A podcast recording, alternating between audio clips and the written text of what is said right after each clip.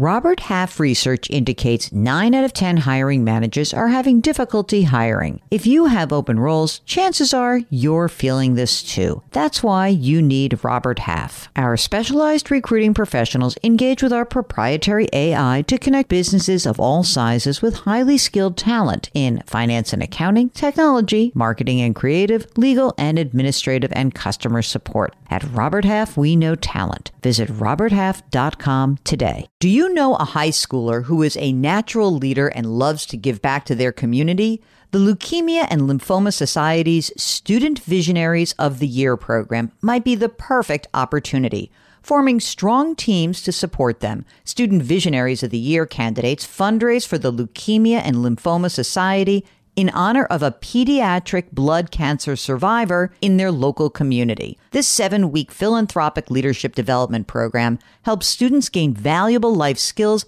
like project management, communication, financial literacy, and entrepreneurship. Not to mention, it looks great on college applications. But most importantly, it's a chance for students to engage in meaningful work within their community and make a real impact on the lives of blood cancer patients and their families. Learn more about Student Visionaries of the Year or nominate a student at lls.org slash students. That's lls.org slash students.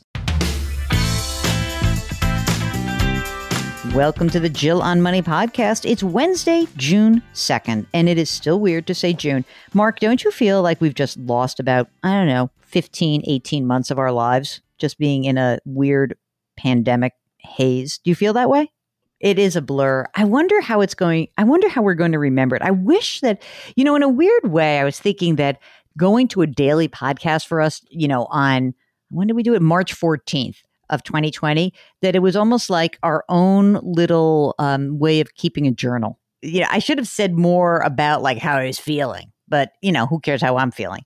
But you might care about what I think about your financial situation. And if that's the case, send us an email. Ask Jill at jillonmoney.com. Ask Jill at jillonmoney.com.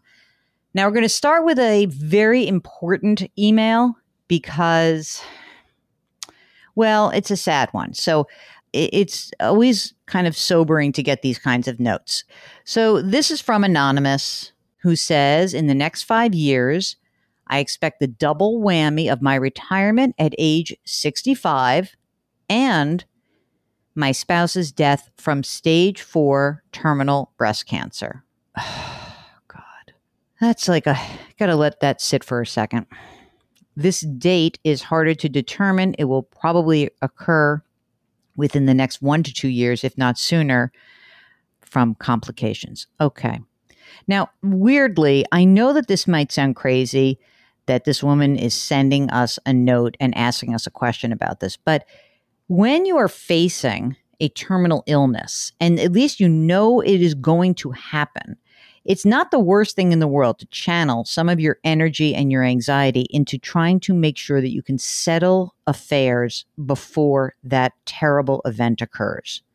So it's not crass or it's not weird. To me, I think it is completely human to concentrate on the only thing you can control in an uncontrollable event like this. Her concerns are is she on track for retirement and how being a widow on a single income could impact her preparation for retirement. She says, When I'm living on one income, I will be faced with either withdrawing from savings to replace her income or severely reducing my current savings rate so that I can pay the bills without withdrawing from savings or the IRA. Unfortunately, her life insurance was limited. It will replace her income for two and a half years. Current expenses are about $10,000 a month. I'm also worried about future tax hits that I would incur when I have to file a single. And then when do I have to start taking required minimum distributions? Her pension will be $5,000 a month net. So that's good number, right? Survivor benefits will be $2,500 a month. She's going to let her Social Security grow until age 70. So, what you can do is when your partner, uh, when your spouse dies, you can claim based on the survivor benefit and then switch to your own record, meaning your record can kind of grow in the interim. That's a good plan. All right. I plan on selling our home, downsizing at that time. I have no idea where I want to go. Hmm. Well, I mean, you don't give me the actual numbers as to how much money you have in savings or the IRA. I think that my preference would be to limit your retirement savings and use your cash flow to pay the expenses. It sounds to me like you are going to get pretty close to your to your numbers, to your target expense number. I really wouldn't worry too much about future tax hits right now. I don't know if there's much you could do, but I would try to limit your retirement contributions. You've got a great pension. If you have a big fat required minimum distribution that you have to start taking at age 72, we can deal with that. I kind of feel like we're going to have a lot more information when you're 65 and reassess maybe at the time you are single and you know you've lost your spouse and we can try to make different decisions at that time knowing a little bit more i wouldn't freak out about downsizing right now i uh, i wouldn't think about that essentially I wouldn't necessarily go nuts putting money into retirement. I try to make sure I had some money in savings in case you, you know, you may need to bridge yourself a little bit more, but it's very hard to make big planning decisions amid this. I think it's a good idea to check in to make sure that all, you know, things are kind of settled and you've got estate documents for sure. But I, am not 100% sure that you need to get yourself too freaked out about what's happening in the next few you know, few years. We don't we don't know a lot right now. So that's my two cents on that. Charles writes, view on target retirement date funds. Okay. Here we go. Charles says, I've been looking at the asset mix of target date funds and how they change as you near the retirement year and thereafter. I like the T. Rowe Price funds as they appear a bit more aggressive with a slightly higher weighting of equity versus bonds than some of the others like Vanguard. But he does note, although Vanguard probably has lower fees. Each year, sometime in January, I pulled together my investments, mainly 401k plans. They're all index funds. And I calculate the percentage in each category, which I'm laughing about only because, like, you really got to love this stuff to do this. Okay. He calculates the percentage in each category. And he says if the calculation is off, you know, he moves funds, he sets it aside, he rebalances once a year, basically. As I'm getting close to retirement in the next three to five years, I am tempted to roll my 401k plan assets all into one 2025 target date fund so I don't have to rebalance going forward. The fund manager using programs will likely balance much more frequently than I would, I'd be better protected from risks of being overweighted. I know fees for target funds are a bit higher than regular index funds, so I'm interested in hearing your view on this topic. In other words, should, should I rebalance myself on a periodic basis or just put everything in a target date fund? So, the, and and you know, it would be good to hear your view on putting all 401k assets into one target date fund versus splitting up across two or more target funds with different providers. In other words, should I split target funds at T. Rowe Price and Vanguard? Looking forward to your response. Greatly appreciate your thoughts. First of all, do not split target date funds. That is like completely maddening. You want to keep everything in one place.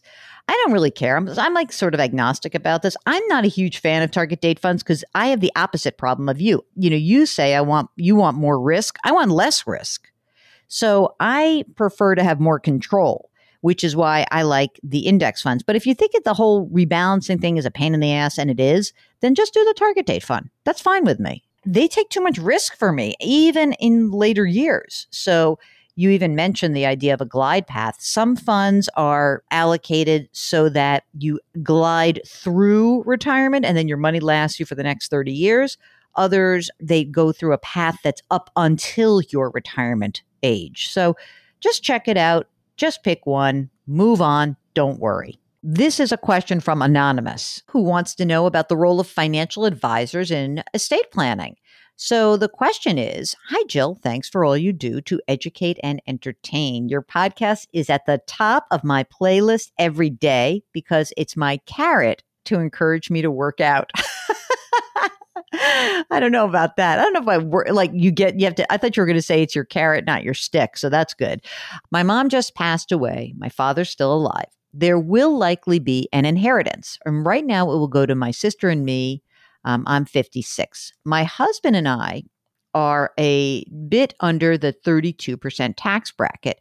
We've likely prepared sufficiently for retirement. We've got about $4 million in retirement accounts and brokerage accounts and an annual pension of 70 to maybe up to $100,000. Oh my God. And they're going to work for another five to 10 years. I'm wondering whether my dad should change his will and give a slice of my inheritance to my three kids who are 23, 20, and 18 directly, since they are in a much lower tax bracket. Are there any other changes we should make to create a better tax advantage for us? Fundamentally, who answers these questions? Trust an estate attorney, an accountant, or a CFP? I feel like some of them overlap. I never have all three advisors in the same room. Can you please provide some direction? Okay, so Anonymous, here's the deal. Yes, this is totally easy to do. But I think the bigger issue is, most importantly, forgetting about the the all three in the same room. I think your estate attorney and your CFP should be having a conversation. I would use my CFP to kind of bounce this idea off of. What you would be doing is disclaiming a part of your estate. Your dad may not have to make any changes to his estate, but there is uh, something called disclaiming, which is you can inherit an asset that comes to you and you can say, ah, I don't want it. And then it automatically can go down to the next generation. That said, depending on how big the estate is, maybe there want there, there's a change. Maybe the assets that are going to be um, sent to each of you, maybe you could say to your dad, "Well, you know, it's a retirement account. Maybe don't leave me the retirement account because that's going to be a problem for us on a tax basis. Maybe it's better to make the kids the beneficiary of that retirement account."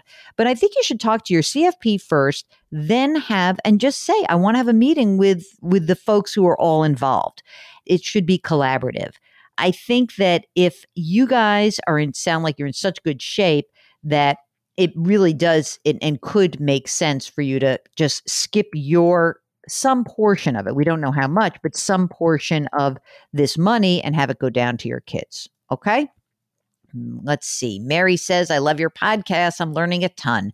I'm 65. I'm married. My husband's 73 and retired. I'm in my second career. I'm self employed as a realtor. Hmm, that's kind of cool.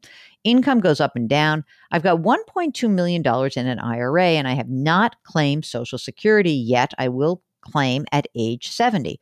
Question Should I convert the IRA to a Roth before 72 to avoid taxes down the road? we don't have extra money to pay the taxes on the conversion. My accountant says no. I agree with your accountant, and so does Mark. I know I'm going to answer for him.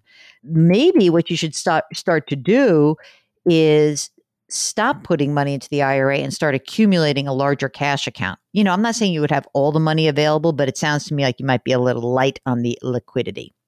And finally, Nancy says that I am 59 and I took out a home equity loan for $50,000 10 years ago this summer. So, coming to an end. I'm thinking it's best to renew it, but honestly, I don't need it. I just think it's probably a great idea to have for emergencies and home improvements that I'm not even thinking about now, but I might in the future. Any tips on what to consider? I imagine it's easiest to stick with the same lender, or should I shop around again like I did at the beginning? The banker suggested I go higher, 100 versus 50, because it gives me more flexibility, even if my needs will never go that high. Trust me, no way. I do plan to stay in the home for another five to seven years. Do you mean, I just want to make sure I understand this. Do you have a home equity line of credit or do you have an actual loan? It sounds to me like it's a line of credit. Is that what it sounds like to you, Mark? Yeah. So um, if it's a line of credit, since you're not drawing it down, um, I would just stick to 50 and uh, who knows? Maybe you're going to use it. I know about anything else in, in your life, but sure, go ahead and renew it. And you might as well shop around just to see. Makes sense just to compare, make sure you're getting a good deal. The only advantage of sticking where you are if they potentially give you slightly better pricing. But you know, you never know. I like a line of credit. You know, of course, when you need lines of credit, they usually shut them down on you, but not that a bank would ever do that. Do you see those bank executives, Mark, up on the hill testifying last week? What a joke. Man, you'd think that they are the freaking Red Cross, the way they describe how what they've done. God. Ay, ay, ay. Anyway, if you've got a, a financial question, a investment question, a loan question, an education question, we'd love to hear from you. Our email address is askjill at jillonmoney.com. That's ask Jill at jillonmoney.com. Would you mind leaving us a rating, a review? It is really helpful for some obscure reason that Mark doesn't really ever quite explain to me. Also, check out all the stuff that we post up on our website, which is called jillonmoney.com. You can sign up for our free weekly newsletter. It comes out every Friday. Mark does a great job with that. All righty, now listen. You got to keep doing nice things for other people. That's a nice thing to continue, right, Mark? We keep doing that as the show closes.